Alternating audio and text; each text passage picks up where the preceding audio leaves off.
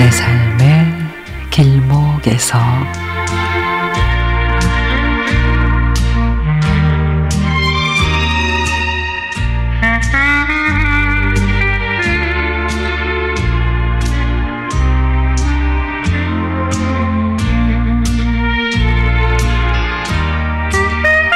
저마다 아픈 상책이 하나씩은 마음 깊은 곳에 묻어두고 사나 봅니다.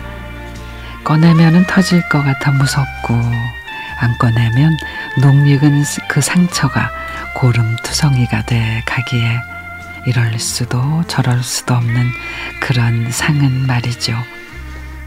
며칠 전에 여동생이 점심을 같이 먹자기에 회사 근처에서 만두 전골을 시켰습니다. 전골에 딸려 나오는 칼국수 면을 보니 일찍 돌아가신 친정엄마 생각이 났습니다. 에이, 엄마가 해주시던 솜칼국수 최고였는데, 그니까 이제껏 그 맛을 제대로 느껴본 곳이 어디에도 없어. 그래, 맞아.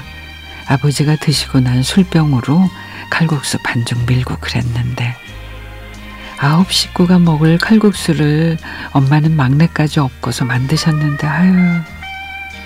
아무리 우리가 참 어렸지만 엄마를 도울 생각을 그때는 왜 그렇게 못했지, 그지?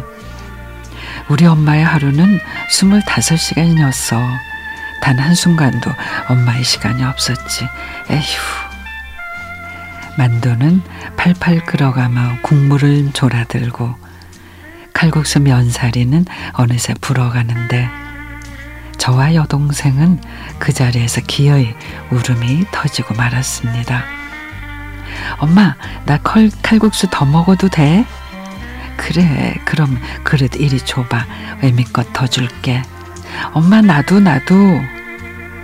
어머니는 자신의 칼국수 전부를 저와 동생에게 나누어 주셨습니다. 그리고는 솥에 남아있는 국물들을 연신 국자로 떠 드셨죠. 제가 고등학교 일 학년 때 어머니가 갑자기 돌아가시고, 저는 마치 세상의 전부를 잃은 양 방황을 했었습니다. 어머니의 뒤축이 다 달아빠진 슬리퍼 한 짝을 부여잡고 얼마나 울었던지, 엄마를 돌려달라고. 지금의 저보다 훨씬 어린 서른여덟에 젊은 나이에 돌아가신 우리 어머니, 당신이 너무도 그립습니다.